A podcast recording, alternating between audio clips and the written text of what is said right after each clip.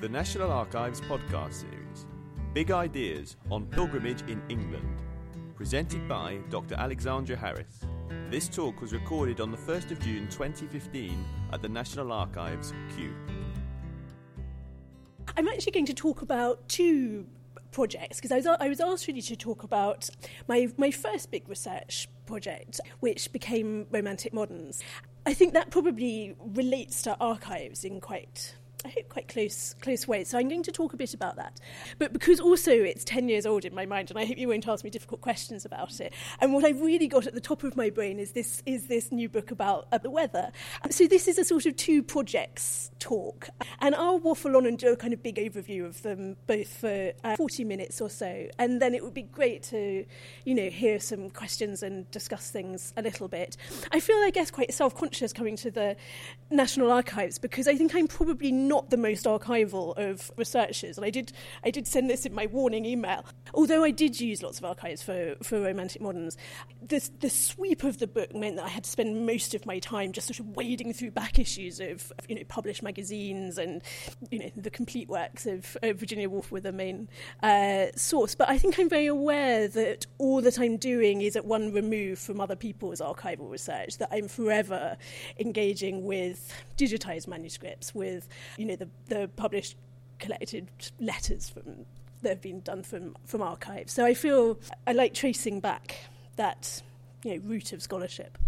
So, Romantic Moderns was a body of research I did from about 2005 to 2009 or 10. And what I tried to trace was really a rediscovery of English landscape and heritage, or at least a fresh look at it, a way that people in the 1930s and 40s were becoming newly conscious and writing about English inheritance in, in different ways. Um, there was one particular oh, that that was my book. Uh, there was one particular um, article that I found uh, on one of my uh, you know month long trawls through every possible back issue of the TLS that made me feel that I was on the right track, and it was called "On Pilgrimage in England." It's by the writer Edmund Blunden, and it dates from a very dark period of the war, March 1942. And he says that over the last few years, people have been wanting to explore our England, her past, her present, and all that composes her tradition. This desire to explore is not new, he says. Of course, we know that. It's the desire Chaucer felt when he went off on his narrative pilgrimage of the Canterbury Tales. But Blunden thought that in 1942 there was a particular kind of urgency behind that pilgrimage, that momentum had picked up. This was a threatened country, a fast changing country, and the need to understand it and define it was intense. We have been increasingly, he says, on pilgrimage towards those shrines which conceivably stand for the country we are now fighting for. And he talks about the great wealth of new guidebooks, literary histories, architectural surveys. He mentions anthologies, um, collecting up fragments of tradition. You wouldn't believe how many anthologies are published in 1939, 1945. Anthologies, you know, small enough to pack in a soldier's uniform, anthologies for the home front, anthologies for grannies. Just such an overwhelming outburst of books which collect up fragments of a, of a culture. Blunden describes the great unveiling of the British school of painting. And we sort of imagine that we've always known a bit about English painting, but no. Rowlandson, Cotman, George Stubbs, Francis Towne, people who I think are um, you know, quite well known today, um, had not been studied and exhibited uh, at this moment in 1942.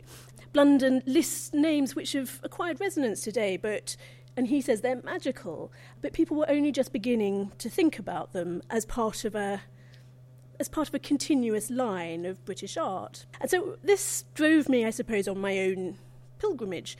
I wanted to trace the contours of this great coming home of interest in in English and more widely British things. And I wanted to ask whether it was possible to be a modernist while also being engaged with you know, 19th century English watercolour painters and guidebooks to Stonehenge. Uh, one of the most Im- interesting people, I think, who were doing all this about how to be both ancient and modern was John Piper. And there he is uh, at the gate of his farmhouse, Fawley Bottom, amazingly tall and, and thin. I love the way this photograph by Bill Brandt makes his chiseled cheeks rhyme with the, the flint on his own wall. As a, a, young artist in the 1930s, uh, just out of the Royal College of Art, he did what all serious young artists do in turning to abstraction, and he was good at it. He specialised in geometric constructions like this, little dotted lines teasing you into a sense of perspective. And he exhibited with all abstract exhibiting groups who felt strongly that this was the future of art, that it was an international language, and that that was that was the, the thing of integrity to do politically was to paint in an international language of, of form.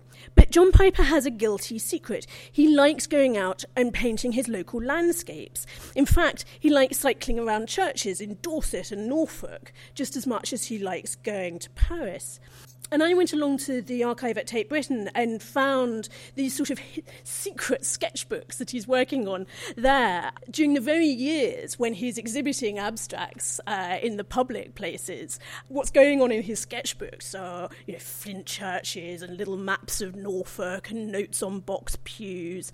There's a sense of this being a guilty pleasure. Piper started to write about these English adventures and even eventually plucked up the courage to publish on them. He started to exhibit collages like like this archaeological scene of Avebury where he he uses paper collage to build up the landscape almost as if it were digging down through the strata of the the land. And though this looks pleasant enough today this was sort of shocking in 1937 people called him a traitor to the cause of modern art for doing this. The atmosphere in this art world of the 30s was electric actually. Uh, you had to choose between the figurative and the abstract, and your choice was an ideological statement. So his, you know, history, history was a hot potato. Archives, a tradition, a sense of inheritance. What could you do with it? How could you, how could you put it to use in a modern world that demanded the formal? For many of the abstract artists, to paint pure forms was this step towards universality, a common international language. But others felt that actually they weren't speaking any language of integrity at all by doing that. The situation was very well summed up, I think, by Paul Nash, another artist caught between creeds, a little older than Piper, but with very similar interests. And he asks, is it possible to go modern and still be British? The battle lines have been drawn up internationalism versus an indigenous culture, renovation versus conservatism, the industrial versus the pastoral, the functional versus the futile. It's a battle over the identity of modern Britain. But neither Nash nor Piper wanted to have to come down on, on one side or the other. So Piper presses on with landscapes like this, breakwaters at Seaford, sort of wonderfully collaging calligraphic sketchiness with the, the tinted papers that are reminiscent or, and were reminiscent to him of 18th century watercolours. There's a sort of bright, subtle coolness in the colouring that very consciously references Towne and Cotman. And once, once Piper had started going public with this, this love of local landscapes, um, he and his partner, Myfanwy Evans, were pretty tireless. And off they went, doing all kinds of research into village traditions, local architecture, church architecture particularly. This was one of his favourites, the font uh, at Toller Fratrum in, in Dorset, 12th century carving that came to mean a great deal to Piper, who compared this expressive figure uh, with paintings by Picasso and said, yes, we must look at Picasso, but we must also look, we must look back because our English history also shows us these sort of tremendous explosions of imaginative power and gives us a, a long view of where modernism is now. Piper published this photograph in 1936 as part of an article about England's early sculptors. And he put at the top of the page a funny little epigraph from the 13th century chronicles of Peter Langtoft, which, tell the story, which tells the story of a wander wit from Wiltshire who goes off to Rome to visit the Antiquaries there. He's, he's gagging for you know, great European culture, but the Italians ask him about the wonders of Stonehenge. And alas, wandering wit from Wiltshire has never been to see Stonehenge, so has nothing to say. And the Italian antiquaries kick him out of doors and bid him go home and see Stonehenge. Amazing that Piper finds this in a 13th century chronicle, the brilliant Peterborough Chronicle. So, uh, a little cameo that struck a chord with Piper that we often forget to look at was on our own doorsteps. This was the mid 1930s, but with the approach of, of war, his convictions about all this grew much stronger. He looked about him with the intensity that people use when they think they might lose the things in front of them. Um, when you want to preserve things in memory, you paint them in detail. You try to get the texture, the mood, the idiosyncrasy the distinct and the particular. Particularity became for him a tremendously important word. And it was an important word too for my other sort of hero of the, the 30s, Virginia Woolf. And all my thinking really grew around what I saw as a congruity between Piper's move to the particular, to local history. Well, sorry, that's Toller Fratrum Church, and Virginia Woolf, who was increasingly spending her time in Sussex at her country home in Rodmell and thinking about the landscape there and the way that literary that literary history could be written in terms of the landscapes that produced it. She wanted, when she started work on her last book, A History of Literature, which was never published, she wanted that history to be shaped by views from windows, stretches of country. That's the Sussex downland country she was looking out on as she wrote. And as she read, importantly, as she read and reread her way through Chaucer and Browne and Milton, she kept looking out at England, travelling, walking, thinking, how do these things go together? She wanted to write a history of literature that worked the other way round from most critical studies, following the trail backwards from a poem to the landscape that made it. She wanted, she made a little list of what she wanted to include the effect of country upon writers, our floods, songs sung at the door, the pageant, the masque, the play, the wind, and the rain. So her sense of history is extremely place specific rooted one. She finished a long first chapter called Anon about those anonymous early poets who sang lyrics and she, she always imagines medieval poets going along a muddy path from the, the church to the manor to the to the cottage singing at the back doors. She has this sense of um, a sort of deeply democratic medieval culture in which you could just turn up at the kitchen and sing great literature. And there's this web of connections between Woolf's work on this history of literature and her last published book, Between the Acts, which she was writing in an overlapping period, and which is also a great evocation of place and, and time. And here too, there are paths across landscape connecting and dividing people. And here too, there's a sense of a palimpsest. Perhaps I can even use the word an, an, archive, full of richness and fullness, a sense of a threatened culture that has somehow to be preserved, but not stored up in alphabetical order, preserved in a sense that reflects its position in people's minds. So Woolf includes snippets of poetry, bits of nursery rhymes, half remembered old wives' tales, how to tell whether a salmon is, is fresh, all those, all those little things that she picks up at overhearing people talking on roads and in back gardens. And she deeply values the half remembered quotation that shows you that a poem, for example, has entered into someone's mind. She almost likes the misremembered the idiosyncratic more than the precise reference to the authoritative edition plus footnote. It matters to her that literature has been read, has been sort of eaten up and consumed and muddled together with all the other things in someone's mind. That's her form of sort of archiving the personal, organic archive of the mind. She has, too, a powerful sense of the archival quality of the, the landscape in, in Sussex, its archaeological quality, and she has descriptions of how you can see from the air the different land usages, the, the field boundaries, where the, the fields were ploughed in the Napoleonic Wars. A sense of harbouring up layer upon layer of human experience. She called this book a melee and a medley. And I think it was the richest form she could find for the sort of English vision she wanted to express in 1941. And my own book, my own research project, became a bit of a melee and a medley, perhaps in, in tribute to, to Woolf. Um, a little bit you know, I took inspiration from Woolf trying to find a stretchy enough shape in her novel for all that she wanted to include. And I was trying to find a stretchy shape uh, to include chapters on uh, gardening and food and villages and churches. One of the things I loved about doing the book was coming upon more and more fascinating people as I waded around in memoirs and magazines and diaries. People like Edith Olivier, who's now come to fame because um, Anna Thomasson has done a whole biography of her. But I was I was just sort of you know, vaguely trying to get through get through some some of her letters and her diaries here she here she is.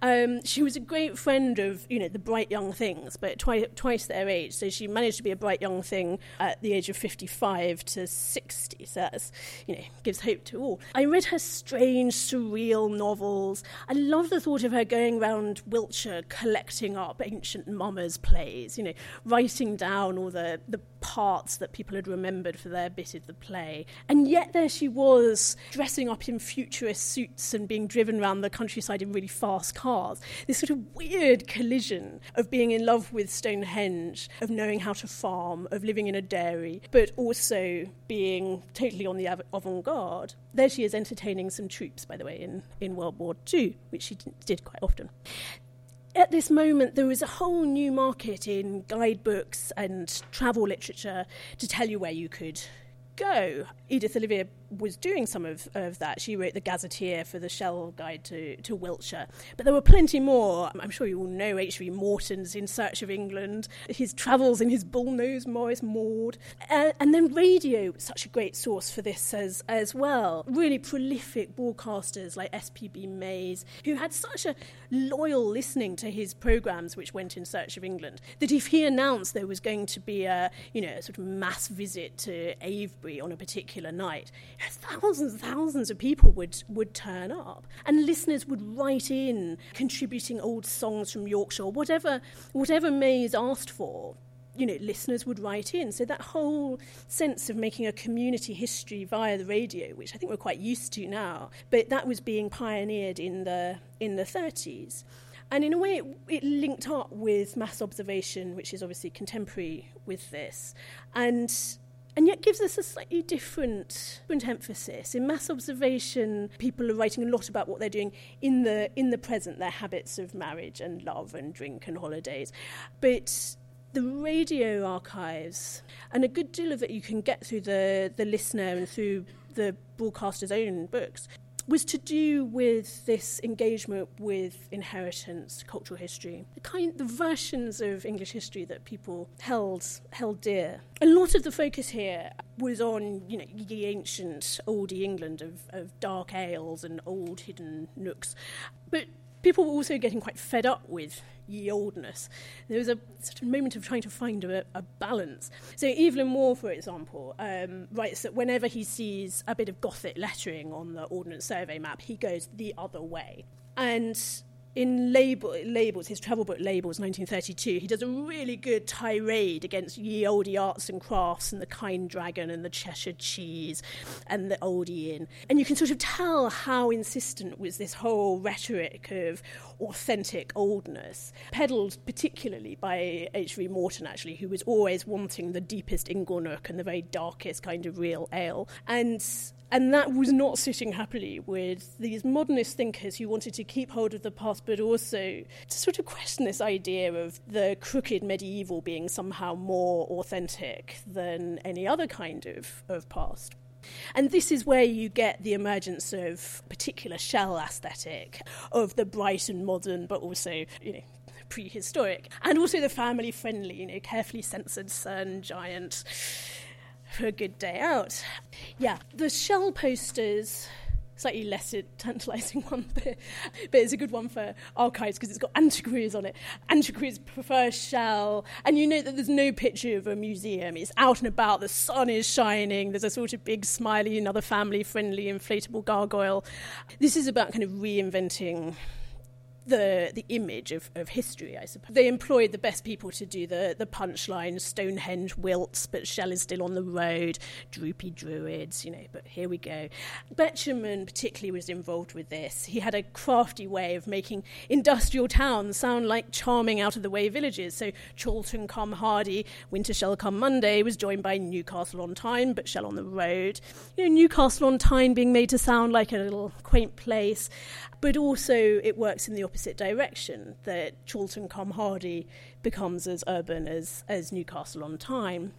The Shell guides were themselves a sort of deeper exploration of what might be possible if you change your focus in looking at the the past. So the instructions that went out from John Betjeman and John Piper, who were editing this this series, was that too many gui- existing guides thought that history started with the medieval period and went backwards. That really the things worth talking about were 15th century and, and before. And Piper and Betjeman were absolutely adamant that to do a good guidebook, you had to get a sense of the whole continuous evolution of life in a in a place, and that the 18th uh, century and the 19th century and and what happened down the road last year were just as important, and that one had to get a dialogue between those those things.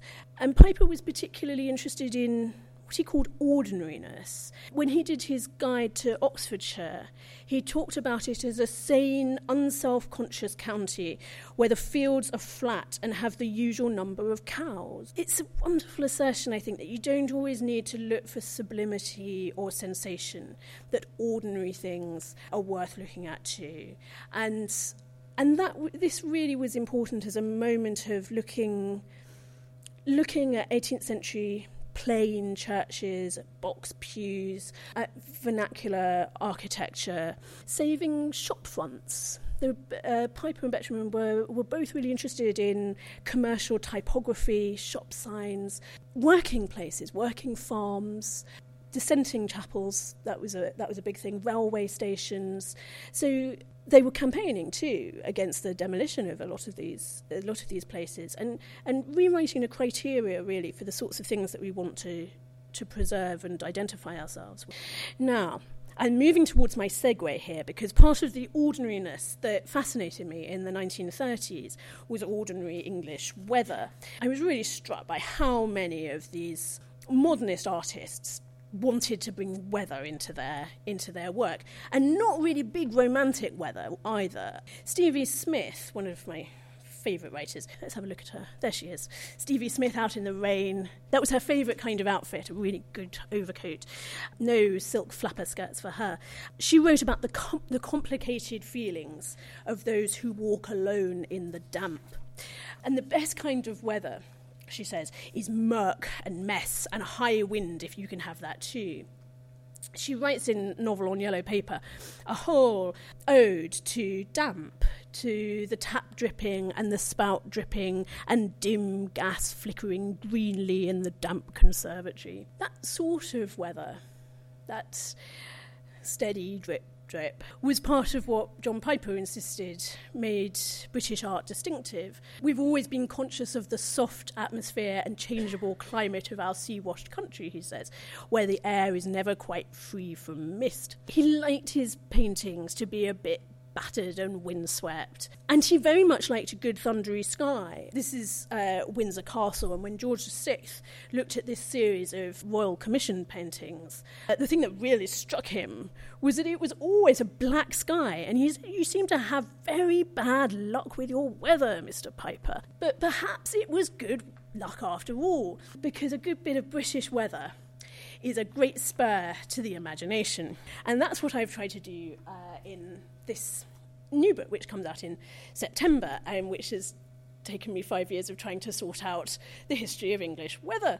So, the rain, it raineth every day, we, we know that, but my contention is that it has rained differently. That I can spot a bit of 18th century rain and distinguish it from a bit of medieval rain. What fascinates me is that writers and artists in different ages seem to have had very different relationships with the weather. There are times when the weather is all allegory, and others when the plain numbers on a rain gauge count for more than a whole pantheon of aerial gods. Time for meteoric marvels, times for a gentle breeze. There are times when the weather, in fact, is scarcely mentioned. One of the things I wanted to find out is have the British always been obsessed by the weather? And the answer turns out to be quite complicated because well, I'll do that in question time. We can go in and out of various phases in our obsession with, with the weather. So you can, you can follow through these moments of intense interest in the weather, even within the lifespan of particular people. So the great diarist John Evelyn says very little about daily atmospheric conditions, or indeed, you know, the weather in his garden, all through the 1660s and 1670s, and then in the 1680s, for reasons which I think I can pinpoint, more regular mentions start to appear. It becomes part of the daily backdrop to his life. I mean, my mother would every day write her diary, and the first thing she put was sunny or boring cloud all day, rain when we went out. There's this sense in which we expect that our day is kind of formed by the weather, and that's not always been the case, and it just sort of emerges in the, in the 17th and 18th centuries. It's hard to find a description of a rainy night in the early 1700s, but just think by the end of that century, when the Romantics are in full, full blow, they'll take a, a storm, even a little squall, as the most potent possible imagery for their most probing thoughts. So I wanted to know how a shift like that takes place. I've put just a few um, images together to give you a sort of sense of this huge range of ways of thinking about weather. This is this is from a, um, a pamphlet about the 1603 storm and suggests to us a world of punitive weather, you know, where the heavens uh, have got it in for us, and weather with agency, weather that means to spit at us. And going a little bit later into the 18th, the 18th century, you start to get that sense of the rational measuring of, of weather, if you can count it, you can control it. But also in the 18th century, new interest in the aesthetic effects of, of weather. This is um, William Kent illustrating James Thomson's uh, 1730 poem, The Seasons, which I think is the first the first British poem to put weather in the foreground as its main subject. Sort of amazingly, that doesn't happen before 1730. And you can feel it even in this illustration that sense of the mobility and breeze. The word breeze comes into its own in the 18th century as it hadn't done before. And of course, along the way, I was tremendously helped by diaries and records kept by primarily parsons and rectors up and down the country, a few curates, in the Gilbert White tradition, or indeed before Gilbert White, from the, from the 1680s onward, particularly, following upon the Royal Society's uh, instructions that, that if people could please observe the weather, uh, that would be very helpful, and please could you send in your observations for the philosophical transactions. And up and down the pe- country, people were doing it. And this was you know, taken almost at, at random, a little e- example of a, a, rector in Surrey called William Eames, who is writing down the weather in his, his tiny little book. He doesn't get many words on a page, does he? But he's testing out. What have we got here? We've got the. Yeah, this is hailstones as big as walnuts. Walnuts are very irregular figures, some as sharp points like needles, others with four feet like a stool. I don't know, I've never seen a hailstone a hailstone with four feet like a stool, actually. But if you do, it's already been spotted. And then he goes, he goes on to do his own sort of tests of the St. Swithin's Day uh, folklore and, you know, measures his 40 days of, of rain or shine each year. And I love the sense of this man without a wide circle of, of correspondence, just sitting in his rectory, watching and thinking and writing down and thinking, you know, do the old pieces of weather lore make sense now? Um, and here's a piece, here's a raindrop, or here's a here's a hailstone. How precise can I be about it? Let me look and look and look. And you get that in so many of the weather journals through the through the 1690s. I mean, there's uh, the legendary Thomas Barker in in Rutland, who's um, uh, Gilbert White's brother-in-law, uh, who's who's checking the weather five times a day for his diaries, but also clearly checking it in between as well and measuring all possible measures five times a day, not missing any days. I mean, he cannot move from his, his home in Rutland. He can't even go and see Gilbert White because Gilbert White's got to stay in Selborne to see how the tortoise is doing. And brother in law has got to stay in Rutland in case he misses, you know, a change of one degree in the temperature. Um, these are committed, obsessive people. Possibly William Eames wasn't quite so obsessed as this, but this culture that says observation is joyous and important and can contribute to some sort of wider project anyhow, so I was trying to trying to explain this hypothesis, I suppose, I had that our attitudes to weather have changed, and that we get we have tastes in weather in the way that we have tastes in clothes and tastes in pictures. We have tastes, I think, in, in weather. There are fashions. It was really Virginia Woolf, I'm afraid, uh, who made me think about how periods of history generate atmospheres of, of their own. Her 1928 novel, Orlando, being a virtuoso pageant of five centuries, establishes the tone of life in each era by describing changes in the air. The 18th century is all clear. Let's have an 18th century picture. Yeah, that'll. Uh, nice breeze, nice pastel colours, bit of Gainsborough, gentle weather. Yeah. The 18th century is all clear skies, long vistas suitable for enlightened thinking and overarching town planning, excellent enlightenment weather. But then comes a dramatic meteorological change. This is a little quotation from Orlando. The first stroke of midnight sounded. Orlando then, for the first time, noticed a small cloud gathered behind the dome of St. Paul's. As the strokes sounded, the cloud increased, and she saw it darken and spread with extraordinary speed. As the ninth, tenth, eleventh strokes struck, a huge blackness sprawled over the whole of London. With the twelfth stroke of midnight, the darkness was complete. A turbulent welter of cloud covered the city. All was darkness, all was doubt, all was confusion the 18th century was over, the 19th century had begun. It's all a tremendous joke, of course, but the joke as Jake's always do in, in Virginia Woolf, works clearly with matters of, of fact. So that immediately, as we as we imagine this tr- flopping over into the 19th century and the cloud closes in and the rain comes down, don't we just think of the dark panelled walls and the yards of black taffeta and the rain as it comes down and the paintings of Atkinson Grimshaw and the zinc green of long damp lead and the sheen of cobbles in gaslight? And don't we think of the fog in Chancery and the floods rising around Bleak house, and yes, the waters are out in Lincolnshire. Why does the 19th century feel so very damp? This was my key research question, actually, because I thought if I could crack the 19th century, well, the Anglo Saxons were easy after that. Well, you know, clearly, if everyone's writing about rain in the 19th century, perhaps it was very damp. That's easy enough to check. Anyone at the National Archives will know how to check the rainfall in the 19th century. There were some very wet years. Behold, there were also some very dry years. So I couldn't, to be honest, make much of a correlation between writing in literature, uh, I mean, rain in literature, and rain coming down outside. Clearly, industrial smoke is part of that big black cloud that Woolf talks about. And I've got, you know, I've, I've, I've thought quite a lot, obviously, about Ruskin's storm cloud of the 19th century and quite how far it's, it's literal.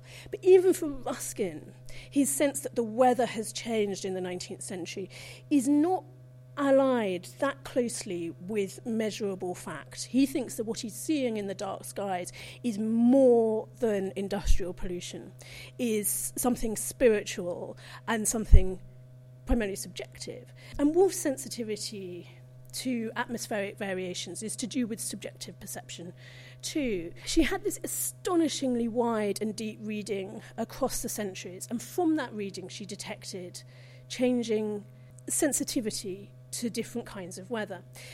And so I had this idea that perhaps I could trace these shifts for myself. And I thought if one actually read straight forward through English literature, if, you, if that's ever possible, or at least tried to keep in some kind of chronological direction, would it be possible to feel the weather change? Um, now, obviously, this is a stupid idea.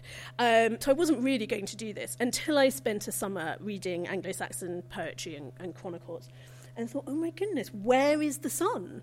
The wanderer, the seafarer, riddles about icebergs, riddles about weathercocks hidden by snow, battered by the elements, rune poems about the frost which is as fair as jewels. I was just amazed actually by the subtlety of the responsiveness before the conquest to forms of ice, how how much ice meant in that, that culture, and how apparently uninterested the Anglo Saxons were in writing about balmy summer days. So once I had been sort of curious about that, I thought, well, I've got to, I've got to keep reading now and see when things warm up a bit. When, when does spring come in imaginative writing? And of course, predictably, but still, I think amazingly, it comes after the conquest in the lyrics of the 12th and 13th century. The most famous famous one there, um, Sumer is icumen in, which we still read from the the first, the initial, sorry, the original hymn sheet in a, in a sense we can still uh, sing it from the original 13th century document in the Harley collection this is where the cuckoo sings the long hold of ice is over and the songs from here on in are going to be about April and May, when the April with his shoures soote, and the shoures soote in Chaucer bring down a whole load of April imaginative poems. It's not always, it wasn't always spring, of course, in the, the Middle Ages, and sometimes even April was icy or flooded. The weather didn't always conform to the conventions of, of courtly romance. But I wanted to try and understand a little bit about the medieval modes of representing weather and forecasting forecasting it. So I thought, and I shall end in a bit, but I've just got to show you my favourite my favourite source from, from my work on this book, really, which is from the Rawlinson collection in the, the Bodleian. These are some pages, pages from a little folding almanac which seems to have been owned by Harry the Hayward and was made, we think, in 13. We think, I don't know, bibliographers think, made 1383 and used in Worcestershire by Hayward called Harry, and clearly his dog Talbot as well, because there's a portrait of his dog on the first page. And this, this document and this kind of document were for me wonderful because it's so rare to find visualizations of, of weather. I mean, this is like the BBC weather map of the of the 14th century, and to be able to see things like oh, so these are these are the winters here. You dark winter, uh, and this is the way of uh, thinking about uh, the way that wind is blown very forcibly from people's from people's mouths. That's, that sense of the little iconography with which weather is is imagined was to me gripping because it's not something that you're going to find in in the fine art of the period. Like there's no snow painting before 1400, and then it's in in Europe. There are no paintings of the na- like naturalistic paintings of the sky at, at, this point. So actually, the sources are quite few and, f- and, far between for a sense of visual imagination. But here we've so this is a thunder prognostication chart, and you can see it working through the the months of the year. If you hear if you hear let's do the last one because it's so nice. If you hear thunder in December, there'll be plenty of fruit on the trees, a small amount of produce uh, on your platter, uh, but there will be peace and concord among the nations. Here are some people embracing. So that's all right. You want to hear it. Listen out for thunder in December. Because if you hear it in December, it overrides thunder in all the other months. That's the good thing. So, for example, this, this thunder here is awful. What's that, April? Um, these are all people dying. Everyone is going to die in the airline in April. Um, if you hear thunder then, that'd be terrible. So, best to hear it in in December. And this here is uh, a harvest prophecy table based on the date of the, the day of the week on which the 1st of January falls. We won't go through that. You can enjoy it. But this, the, the conjunction of this kind of everyday document with the with, with easel painting, with the fine arts, and with imaginative literature has been the sort of jigsaw that I've been trying to put together. And you can tell why, at this rate, it took me two years to reach Shakespeare, uh, and then another three years to get anywhere near my own period, modernism, about which I have a great deal to say, but I will at this point shut up. And thank you very much for listening. Thank you.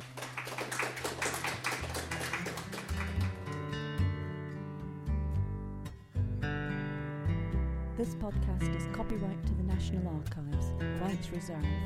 It is available for reuse under the terms of the Open Government.